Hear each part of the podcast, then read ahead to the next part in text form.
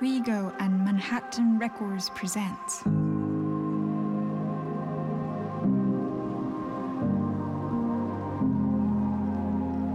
Beyond the Music.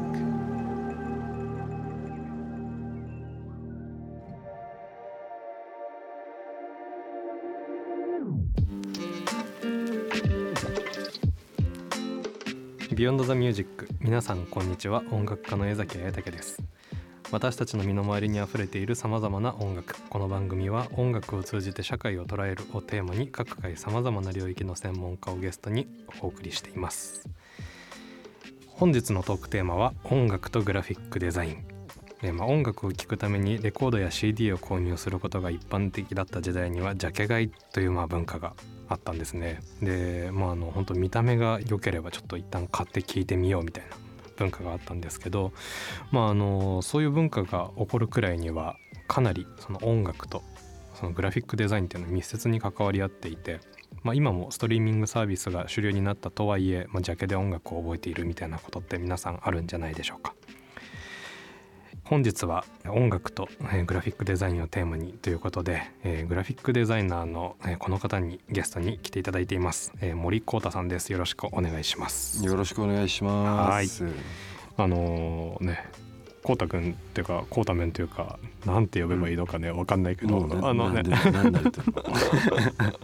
あのーこういうね番組みたいになっちゃうとすごいかしこまっちゃうけども。うん。あのー実はそのミレニアムパレードっていうバンドで一緒に活動していて。はい。で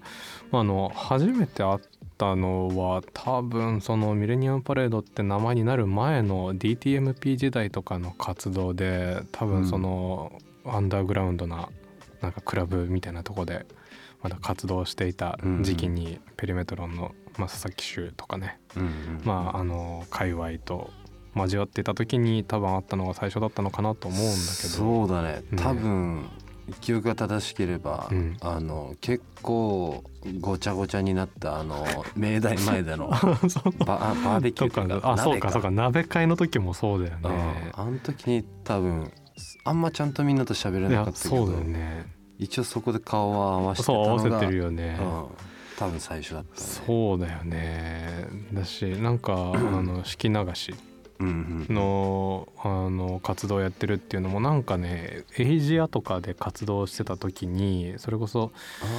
そうあの週のイベントとかやってた時とかになんかうっすらそういう話も聞いてて、はいはいはいはい。そうそうなんか。あのーあれだ。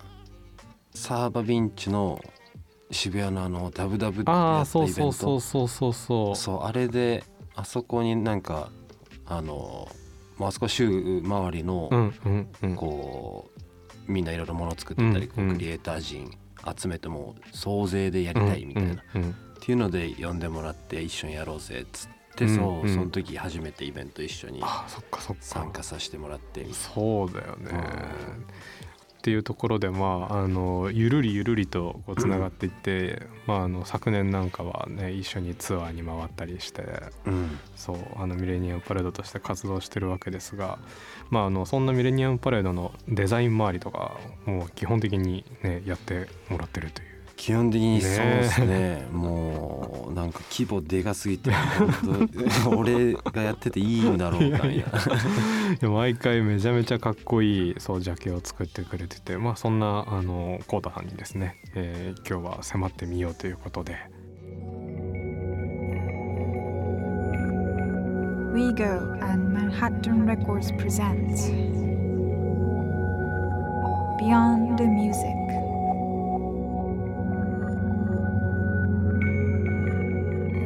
この番組は株式会社 WEGO とマンハッタンレコードクリエイティブの原点に出会う学びの集積地学の提供でお送りしています。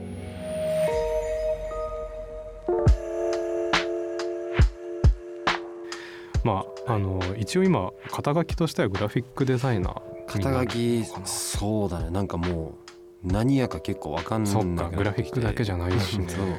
まあでも一応グラフィックデザイン、うんうん。 PERIMETRON とかにおいてはまあグラフィックデザインだったり、まあアートディレクションだったり、まあ、あとはその小物というか、うんプロップス、うんうんあの造形物とかを作ったりとか、っていうのと、まあ、あとペイントとうんって感じですね。うんなるほど。まあ、立体物と,、うんえーとまあ、平面作品と、はいはい。なんかいろいろやるようになりましたね。ん確かに。なんかそもそもなんかどういった経緯でそのデザインを仕事にしようっていうかなんか興味を持ち始めたのっていつ頃だった？の興味持ち始めたのはいつ頃なんだろうな。小学校の時に、うんうん。その今もこう仮面を作ったりする、まあ、仮面を作る仕事も最近はなんかもらうこと多くて、うんでもともとはその仮面作りみたいなのが一番、あのこう初めてのものづくりというかはいはいだはい。ったんだけど、最近もねテンパレーのめっちゃかっこいいのを作ってたよね。あね。速乾だったみたいな。速乾だったね。そうか。じゃあ最初はお面マスク作りたいみたいなのが最初。えっとね、うん。そのお面とかにはまり始めたのは多分小56とかだと思うんだけど、うん多分もうちょい前の34年あたりとかに、うんうん。あの「スター・ウォーズ」のエピソード1はいはいはい。が多分ちょうどそれぐらいの時に出て、うんうんで俺の兄貴が「スター・ウォーズ」も大好きで,、うんうんでその影響で「スター・ウォーズ」俺もこう好きでエピソード1とかがこうもう世の中大ブームみたいな時になって、でそれでライトセーバーがめっちゃ欲しかった。あーわかる。でなんか1本買ってもらえたんだけど、はいはい。2,000円ぐらいのなんうんうん。か結構シャカシャカな、あのプラスチックのね棒が伸びるやつね。シャッてやったら。出てくるやつね。あれを買ってもらったんだけど、うん。結構あれさ、まあ、音出たり、うん。光ったりして、うんうん。こうあの、まあ、興奮できるこうものはあるんだけど、で細さとかがいや全然違うよね。わかる光ってなんかその持ち手もこうステンレスで光ってないしみたいなね。そうそうそう。持ち手もなんかあの人たち持ってるのもっと細いよね。もっとなんかシャープでかわっけえかるわかる。であれが欲しいと思って。わかるわ。でそれをでもなんかレプリカとかがさ、うん。トイ高いんザらスね。飾ってるけどもう超あ高くて。めっちゃ高いんだよね。いやそんなん買えないみたいにうなって、んうん。んでなんか友達と近くの金物屋行って、うん。あのなんか木材とか買って、うんそれをこう削って、うんうん。ビニールテープ赤と青と緑とかでこう巻きつけて、はいはい。ライトセーバーの木刀みたい それライトセーバーじゃなくて木刀だねそれ。それ木刀だね。な ライトセーバー風の木刀を作ってめっちゃ遊んでた。なんか最近なんかでふとそれを思い出して。ああそうか。そういえばなんかそういうなんだろう欲しいおもちゃとかあなんかあのなんだ、まあ、好きなこうヒーローのなんか衣装とか,、はいはいはい。なんかそういうものをこう買えないからっつって自分でこうあ段ボールとかで作ってるみたいなのは,、はいはいめっちゃ好きだったなっていうのすごい思いましたかるなっていうかまさかだった。俺もあのあれなんかライトセーバーをねうん。自分で作ってみたことがあって。おマジで。あの蛍光灯の細さが一番かっこよくないかって思い始めてうん。蛍光灯をこう振り回せるっていうのなんかできないかなと思って。プロレスラ危ーないんだけどめちゃくちゃ危ないんだけど なんかインバーターとかつないでなんかこうあと蛍光灯の周辺をアクリルパイプで、うん。あのくるんじゃえばあの強度もある程度持たせられるとか。なんかめっちゃその当時まだそのインターネットとか、うん。そのまあヤフー検索みたいなのがやっとその日本語版とか出てちょっといろいろできるようになってきたタイミングだったから小学校とか中学校入る前くらいかな。うん。うんめっちゃ調べてたら結構 DIY で作ってる人がそういう記事を上げてて、うんそうそう。すなんかね。ごい。でもなんかねレベル高いやっぱ。そやでも結局電子工作ハンダ付けとかが必要で、うん。なんかそこの障壁がやっぱ結構ちょっと当時の自分には辛くて、うん。あの形にはできなかったんだけど、あの高校生になるぐらいの時かな、うん。にお年玉貯めてうん。ちょっといいレプリカ買った、おマジで？おお強そうちゃんとあの蛍光灯ぐらいの細さのあの本物っぽいやつ、はいはいはい。そうあの持ち手がこうそうそう持ち手スタイリッシュそうそうそう あの加速度センサー入ってて、はいはい。フルスピードに合わせてあのハム音変わるみたいな、はいはいはい。ちょっとどうしてもその時の夢を捨てきれなくて。うおすげえ。叶えたんだ。かな ダース・ベイダーモデルのねあー最高だね。そういうやつを買っててギリギリまでアナキンモデルとね悩んだんだけど。あそう。あうまいよね。確かに。赤かっこいいんだね。赤かっこいいんだ意外な共通点 共通点だね。でも全然「スター・ウォーズ」にそのまま出れそうな雰囲気あるよね。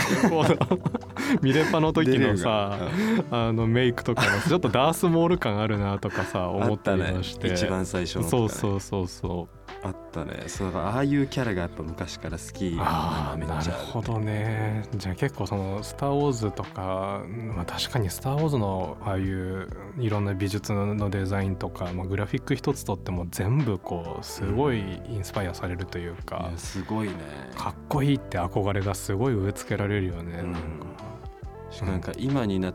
てそのミレパとかでさ、うんうん。結構こう和的なあの美意識というか、うん美学と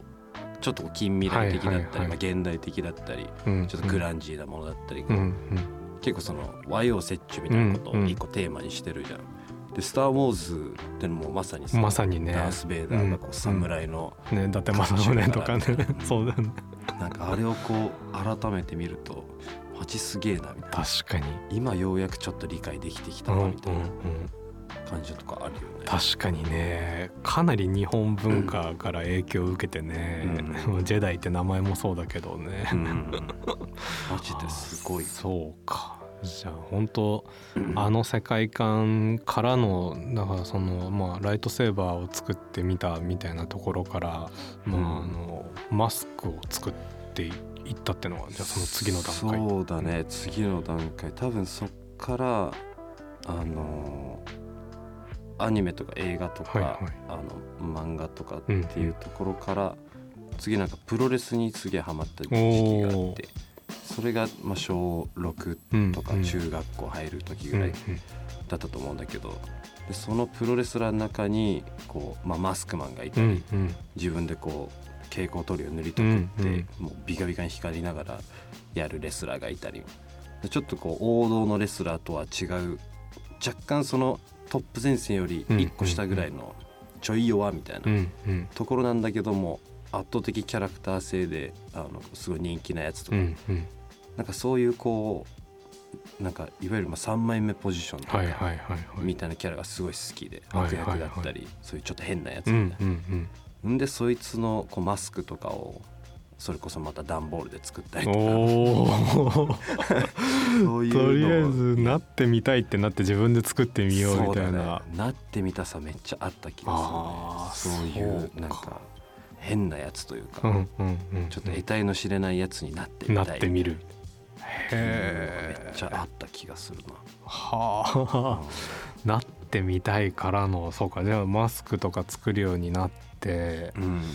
でなんかまあそれが大体その小6から中学生になるみたいな時かな、そうだね、うんうん。です。でまあプロレスにすごいハマって、うん。でそこからなんかそのプロレスのテーマソングとかで、うんうん。アメリカのプロレスなうんだけど、んうん。WWE っていう、うん。そこにこうあのリンプビスキットとかがテーマ曲やったりリンキンパークがなんかはいやったり、はいはいはい。その辺のなんかこうミクスチャー系バンド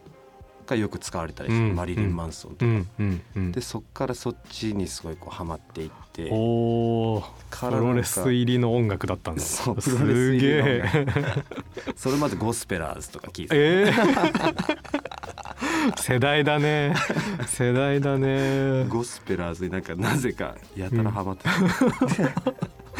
かなり意外なところだなんかおもろかったね。へえそうでそっからえっ、とだねそうミクスチャーバンドあアメリカンミクスチャーみたいなのすごいハマっていって、であのそのリンプのさウェス・ボーランドってあの、はいはいへ変なギタリスト、うん。自分あの人も自分でこう顔を塗りたくってやってて、で、まあ、そういうやつがいるバンドをいろいろ探し始めて 音とかじゃなくてね。なんかちょっと変なキャラクターというかそうそうそう。ちょっととねすごい。っていうのをこうなんかいろいろ探し始めて でその中でこう、まあ、はい。音もともにこうハマったのがスリップノットだったりああなるほど、マッド・ベインだったり、うん。トゥールだったりみたいな。っっていう流れだね。そっからまたスリップノットのお面真似して作ってみたいなのをずっとやり続けていくうちに、まあ、高校でその受験どうするかみたいなタイミングかな。んぐらいの時にそのこの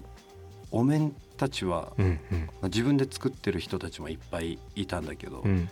まあ、そうじゃない人ももちろんいっぱいいて、うん。でそれって誰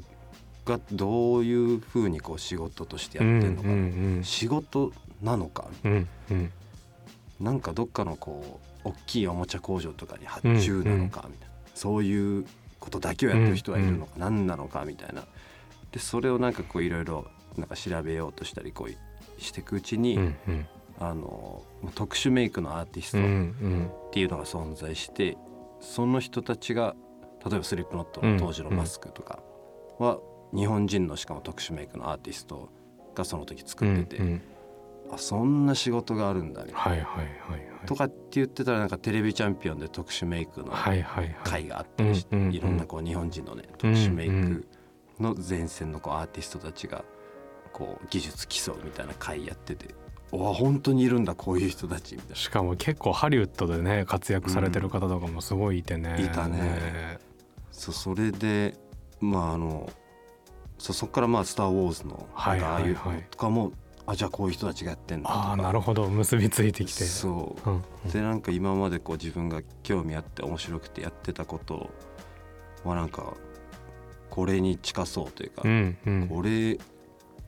ならなんか俺できる気がするというか。うん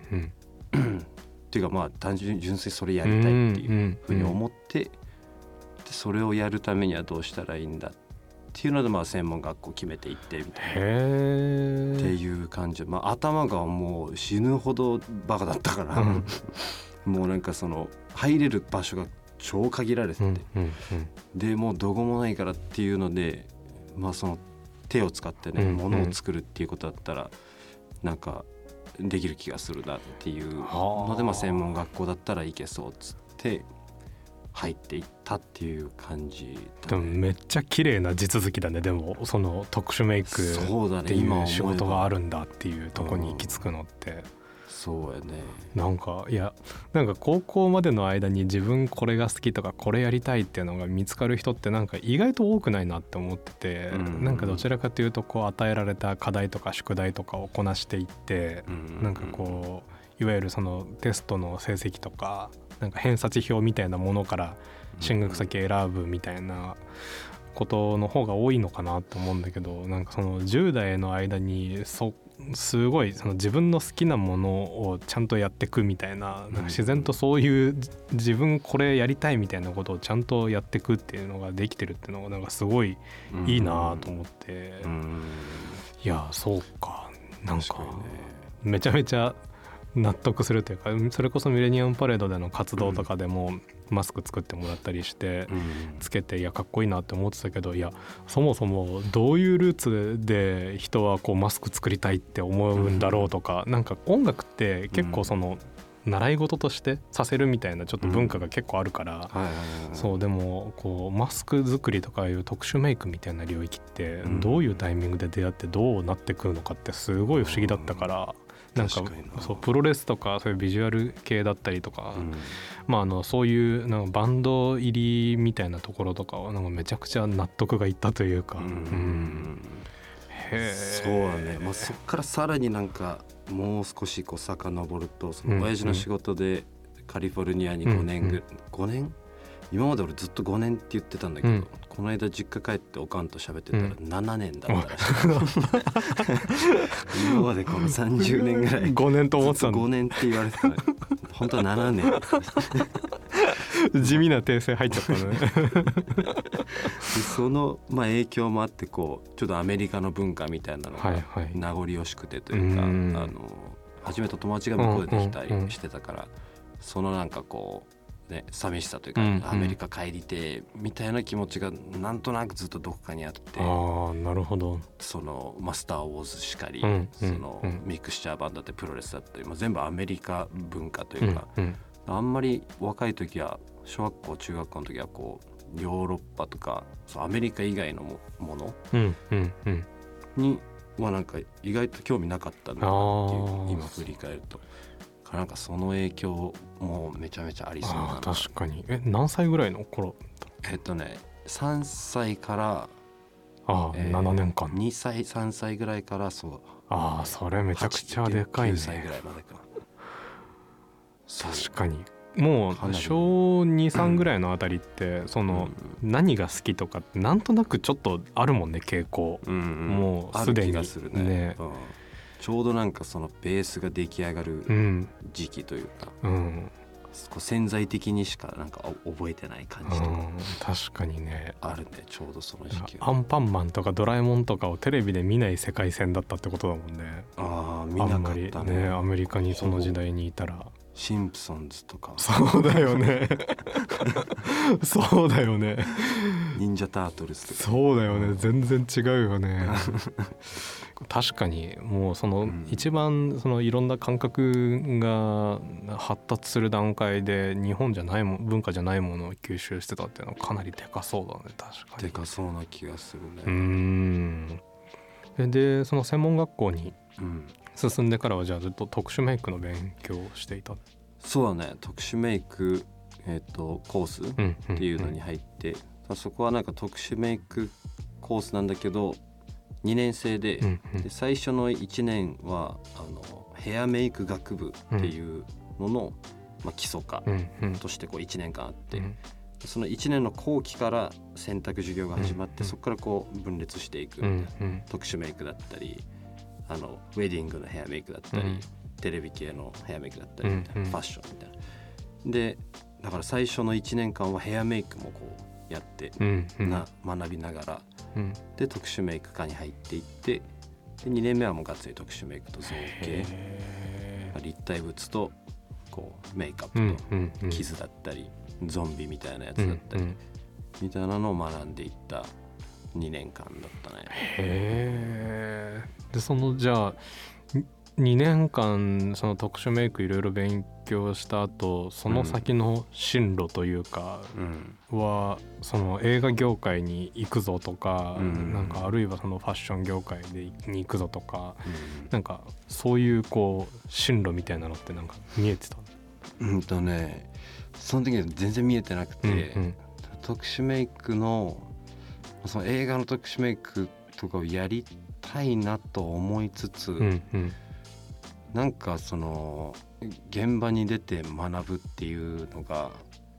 なんだろうな。なんでだったんだろうっていまだには思うんだけど、うんうん、なんかあんまそれをやりたがらなくて、うんうんうん、なぜか。現場にやったら何回かこう現場に呼んでもらってうん、あのちょっと手伝いに来てくれないかって、学生の派遣みたいなさ、現場派遣みたいな、っていう話とかもあったんだけど、うんうん、なんかいやちょっといいっすみたいな。ちょっと尖っちゃってたちょっとなんかそうだね、うん、尖ってたんだろうねでもどういう意図かはちょっともう、うん、分かんないというか、うん、記憶もあんまないんだけど なぜかその断ってたなっていう。であのただなんか漠然とその業界ででもとりあえず一回やってみたいっていう気持ちは絶対あったんだけど、うんうん、なんかこうそれにね行く踏み込む多分自信もなかったのか、うんうん、でやらなくてでそのままこう何も決まらず卒業しちゃって、うんうん、で自分のこう作品っていうのが全然たまったりもしてなかったから、うんうんうん、まずはこう自分の、まあ、ポートフォリオを作りたいなっていう、うんうん、でそういう年にしていこうっつって、まあ、バイト地元でバイトしながら、うんうん、あのたまにこうものを作ったりしてたんだけど、まあ、ほぼ全然できてなくて、うんうん、なんかやってたのは友達となんかこうなんだデザインとか、まあ、ダンスやってるやつとか音楽やってるやつとか何人かでこうチーム組んで、なんかブランドにしていこうみたいな。でそれのこうデザインをあのやってくれっつって、うんうん、俺がその学校の授業でちょっとだけフォトショップとか触ってたから、できるからじゃあ絵も描けるしやってくれみたいな、っていうのでやったりとかあのあとはなんかその後輩の作品の制作の手伝いとか、っていうのをやっててんでそれがもうほぼフラフラしてたんだけど、うんうん。でその卒業した専門学校の、えー、と後輩のその卒業制作うんの手伝いで行った時に、あの自分がこう在学してた時に世話になってたスタッフ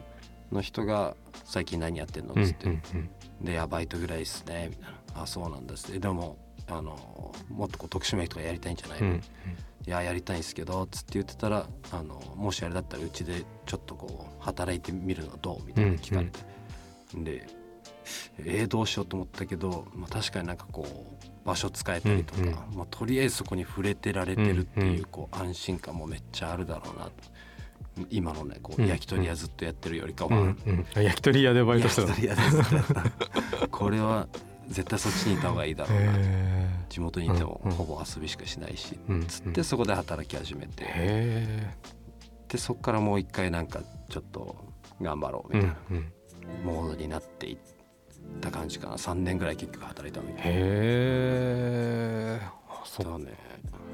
じゃあなんかある種その、まあ、自分の元いたところにちょっと戻って仕事をしてってそこからその特殊メイクってところだけじゃなくて割とその今のね肩書きもペリメント内ではグラフィックデザインとかアートディレクターみたいな。うん。なんかそういう仕事にこう進んでいった瞬間というか、はいはいはい。進んでいった瞬間、ね。えーっとねまあなんか多分本当一番最初はその専門学校行くってなった時、うんうん。まあ、もうちょっと言えばその高校受験の時に、まあ、中学の時点でもうだいぶ成績がもうクソみたいなものしかなくて、もう行けるところがすげえ限られて、でえーってなってでもあの日本に帰ってきてからまだ一回もアメリカに行けてなくて、うんうんもう行きたい行きたい言ってたんだけどうん行けなかったから、アメリカの研修みたいな、うんあるところを見つけて、そこになんか英語コースがあって、はいはい。これだったらいけるみたいな。英語だったら俺いけるぞっつって、なんか英語めちゃめちゃと強い、なんだっけな。3教科受けて、うんうんそのうちのこう2教科うんの点数でだけを見るみたいな、うんうん。で成績関係ないオープン入試だっけ。うんうん。っていう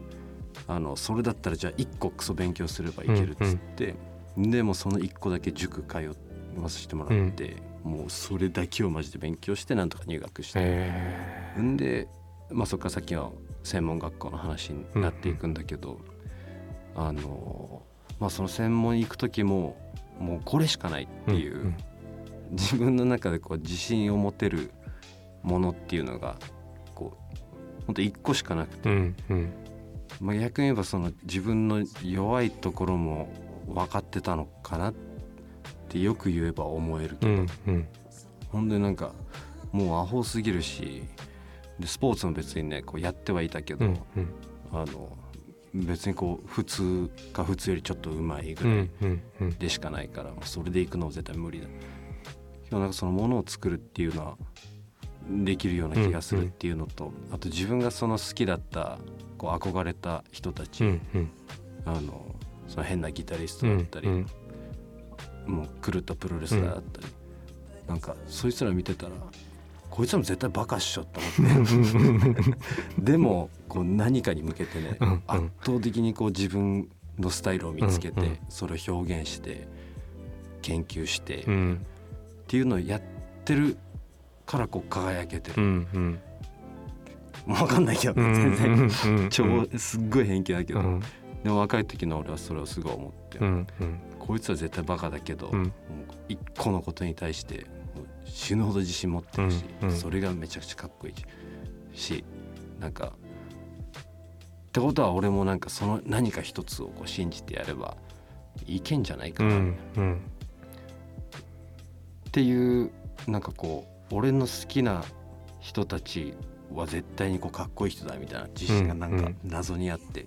それをこう俺はたどりたいというか、それだったら俺はいけるかもしんない。っていうかもう行くしかないとうんかそれしかない。みたいな気持ち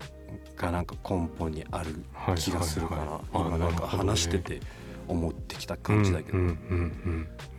じゃあなんかまあその自分の強みはこれだみたいなのがなんとなくこう専門学校だったりあるいはそのバイトを経てまた同じところに戻ってきてみたいな中でうんこうしっかり軸ができてきてそこから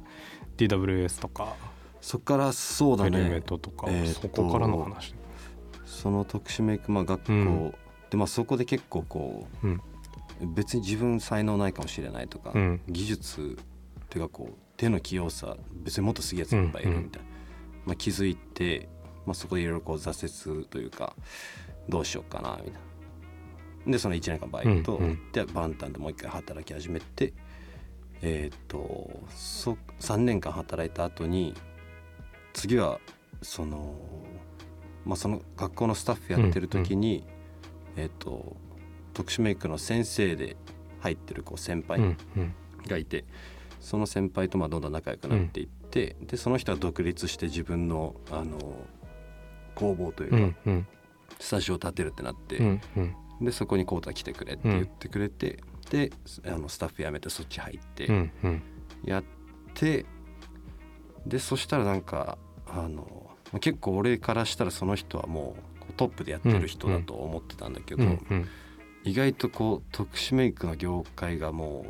う日本だとちっちゃすぎて、うんうん結構地味な仕事がやっぱ多かったのね、うんなんかうん。虫刺されの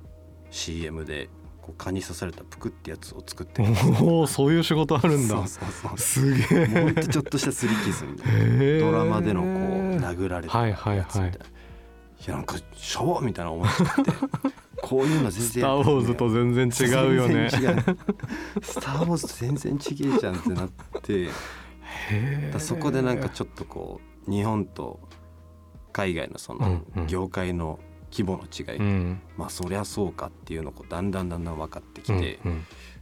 で、まあ、それをそうこう知ってるうちにこうなんだ自分は特殊メイクの業界で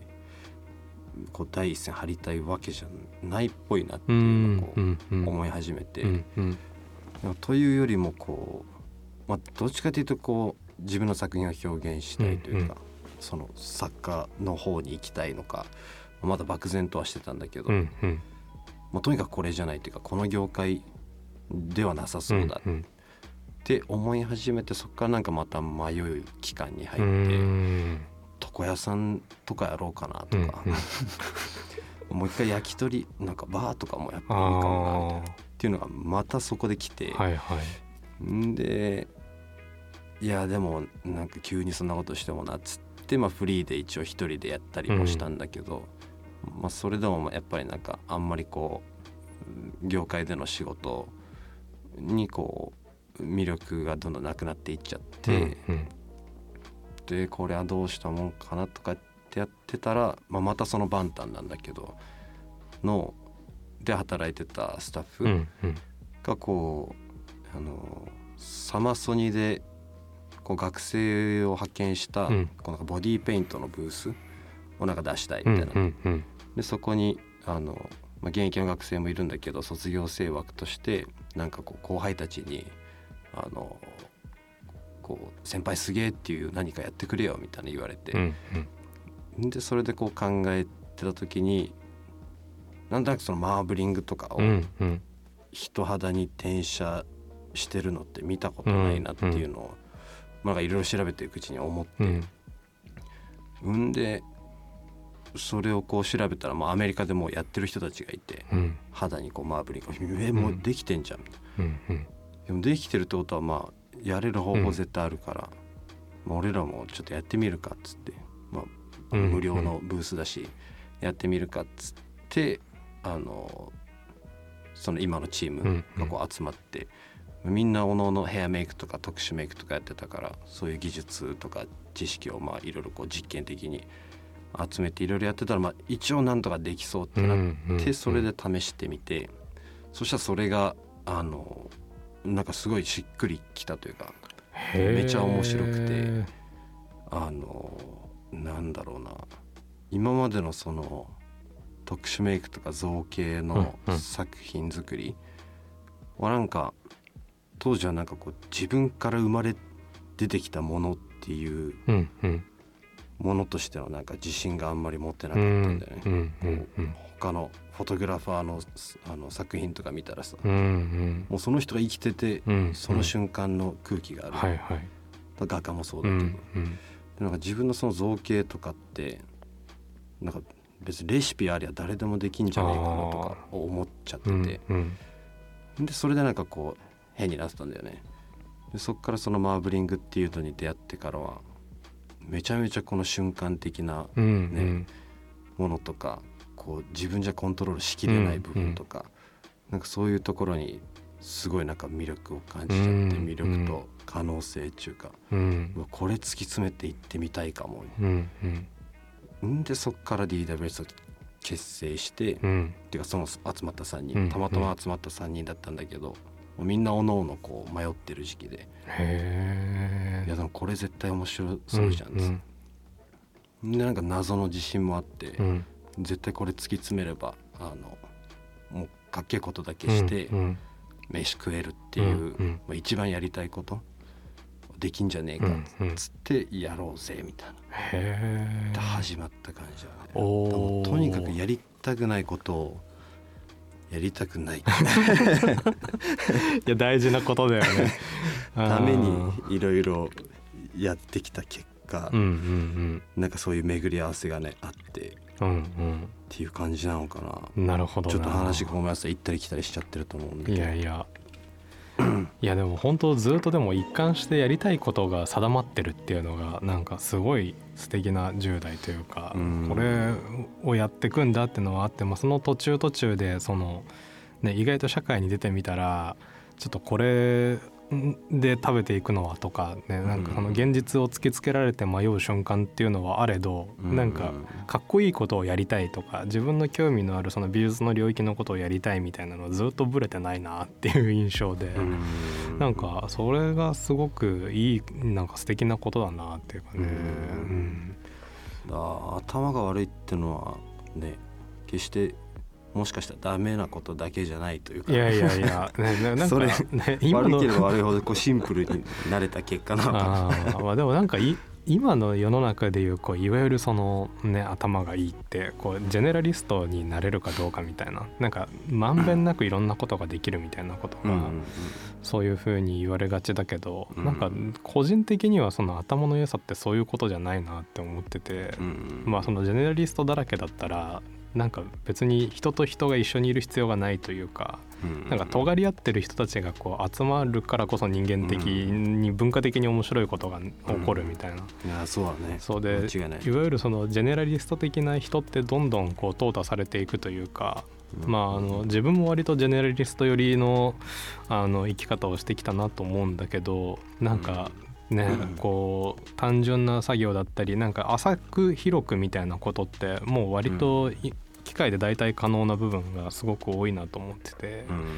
そう。だからなんかどこかを深く掘るってことの方がねなんか人間にとってはすごい大事なことというか、うんうん一個これだってことを突き詰めてる方がなんか全然素敵なことだなって本当に思うんだけど。うんうんそうか。じゃあなんか割とその3人でもうマーブリングでやっていくぞってところからはもうかなりちょっとバンド活動にも近いというかね。バンド活動に近いね。うん。3人で成り上がっていくぞこれでっていうね。そうだね。うん。ほんとバンドに近かったかもな自分らでこう、まあ、名前から決めて、うんうん。ロゴどうすんだとかどういうスタイルにしてういくんんだとか、うんんでこう、まあ、ライブの代わりにそうイベントとかがあって、うんうん。このイベントは出るべきか。いやでもこういう人たち関わってるから出とくかみたいな、うんうんそういうのをこういろいろ続けて、まあ、最初は本当がむしゃらに出まくってたけど、で始めたのが2015年で,、はいはいはいはい。での夏だったんだけど、うんうん。その、まあ、3ヶ月後ぐらいかな11月ぐらいに、あの友達がなんかアートイベントを開催するんだよねとか言って連絡くれて、でそこであの一緒にやろうよって言ってくれて、こうブースを出したんだけど、うんでそこでそれがあの表参道の、なんだっけタバコスタンド、あそこでこうちっちゃいアートイベントやるっつって、でそれで行ってブース出してたら当時そこで柊が働いててそうだよね。で出会ってみたいななんかめっちゃおもろいことやってるじゃんとか言って、でそれでこう仲良くなってかそっから激動のみたいな感じだね。ちょうどあのフィラの映像とかなんかペリメトロン作ってた時期ってかペリメトロンって名前がどうだみたいな話をまだあのタバコスタンドでしてたなと思っててなんかううシュウが働いてる時に俺もあの音区の新と一緒に行ったりとかもはいはいそうしててうんそうそう。そうそうまだカウンターの向こうにはいはい。シュウがいてみたいな。あのちっちゃい。そう。そねうなんかねそうなんだよね。なんかそこでもう喋ってたし。いやそうかそうか。でそこからもうね今の活動にまあつながってくっていう感じなんだけど。そうだね。ん。いやめっちゃ面白いな。その頃はまだ全然バイトしながらうんうん DWS やりたてうで、で柊がすごいこう面白がってくれて、うんうん。で飲むようになって、うんでうん。仕事もなんか結構こうくれうてんうん。柊、がその時タバコ屋のそのなんかマーケティンんそうだよね。グやってたよね、イベント作ってみたいな、うんうん。オーガナイズというかこうディレクションというか、うんプロデュースみたいなうん。でそこに結構何回か呼んでくれて、うんでそこでなんかオスリンと出会ったり大輝と出会ったり、うんシュンとも出会ったりとかしていってでとかってやったらそうだね。もういろいろ週からの仕事が一番俺らはちゃんとこうギャラが入ってきた仕事、はいはいはい。初めての仕事に近いうん感じでやれて、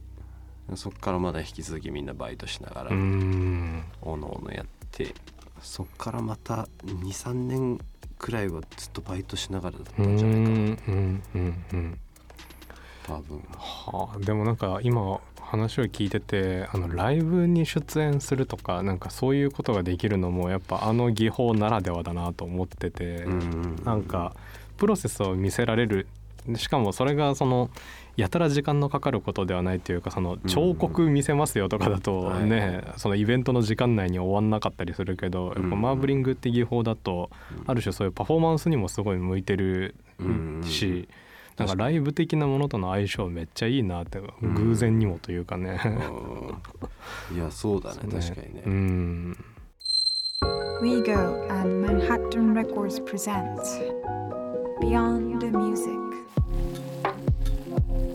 この番組は株式会社 WeGo とマンハッタンレコードクリエイティブの原点に出会う学びの集積地学の提供でお送りしています。いやここからは、まあ、ちょっとグラフィックの未来みたいなことを話せたら面白いなと思ってていや最近あの AI が絵を描きました。あのミッドジャーニーみたいなあのシステムやばくない？やばすぎ。いやもうねはやばすぎる、とんでもないクオリティのものができちゃうよねテキストからね。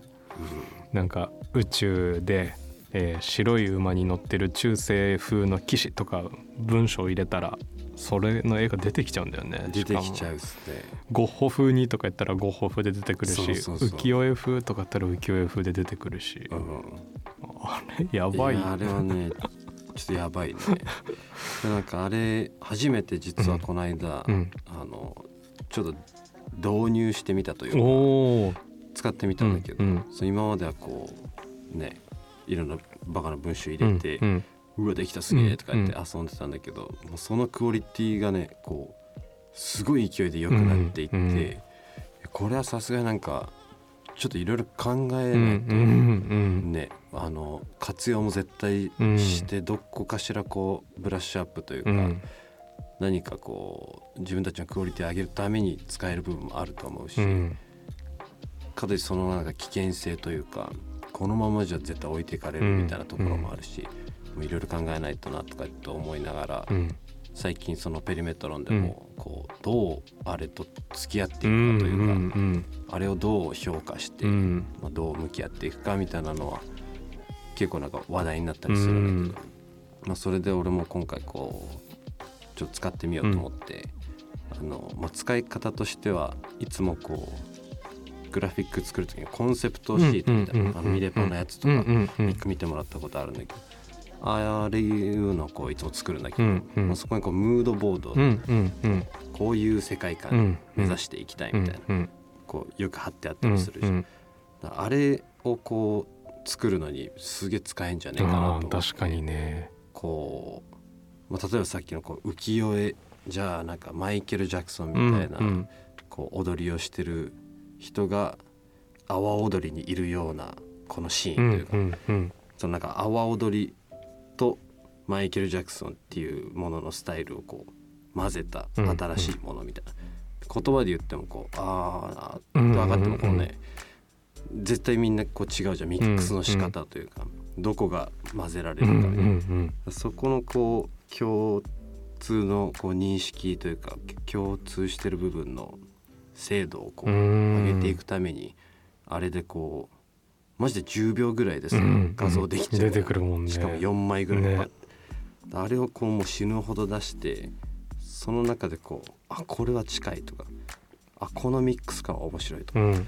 うん。っていうのをこうみん探っていって、うん。それをこうみんなで話すアイデアのベースにするみたいな。っていうのはすげえこう使い方としていいいいんじゃねえかなと確かにね。と思ってやってみて、うんうんそしたらそれがやっぱすごい面白くて。結構なんかやっぱイメージがよりしやすいとうんうんこれプラスこれっていう画像を置いてもねなかなかこう、うんうんうん。これのどこ？うみたいなんなっちゃうけどそれがこうもういろんなパターンで出てくるから、はいはい。これは違うよね。これはそうだよねっていう話がすごいしやすくはいはいはい。なるな、あ確かにな。うん人間のイマジネーションの部分のなんか合意形成を整えていくうんというかみんなが頭の中に思い浮かんでることを同じ方向に修練させていくってところでめちゃめちゃ確かにうん使えるものかもしれないねうん。すごいこうね、うん。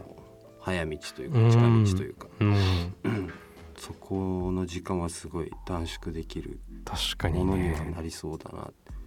いう可能性はなんか見つけられたのああ確かに。めっちゃ面白い使い方だねでそれ、うんそれが今のところ一番利用できる点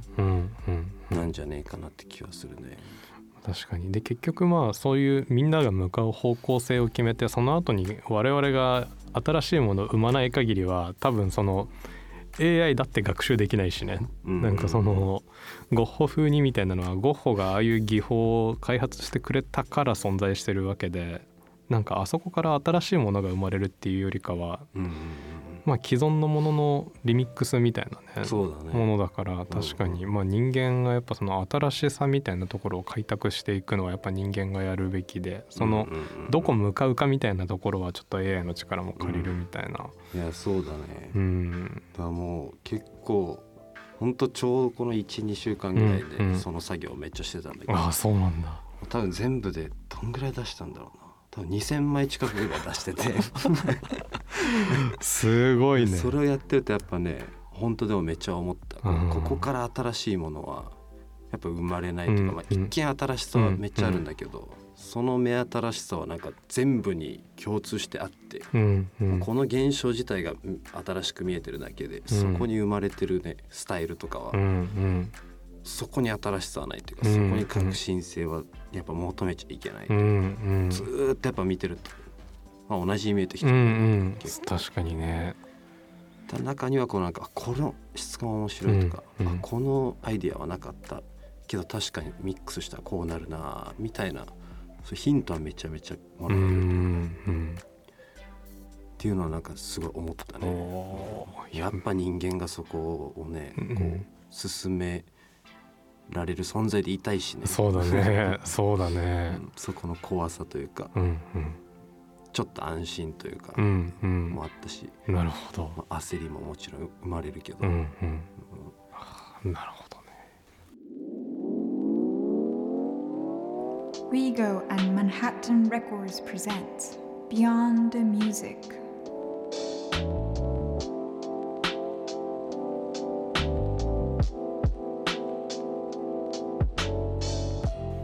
音楽を通じて社会を捉えるをテーマに各界さまざまな専門家をお招きしてお送りしているポッドキャスト番組「Beyond the Music」本日のトークテーマは音楽とグラフィックデザインでした。いや森さん、えーお越しいただきありがとうございました。ーありがとうございます。またねライブとか何なりいろいろね楽しい時間が来るといいなと、そうですね。今年はね、うん。活動2022年はそんなに活動はミレニアムパレードではしてないのでね、うん。うん、なんか来年からすごい動きになっていくんじゃないかなっていう気は してます。楽しみに。楽しみですね、それでは「ビヨンドザミュージックまた次回をお楽しみに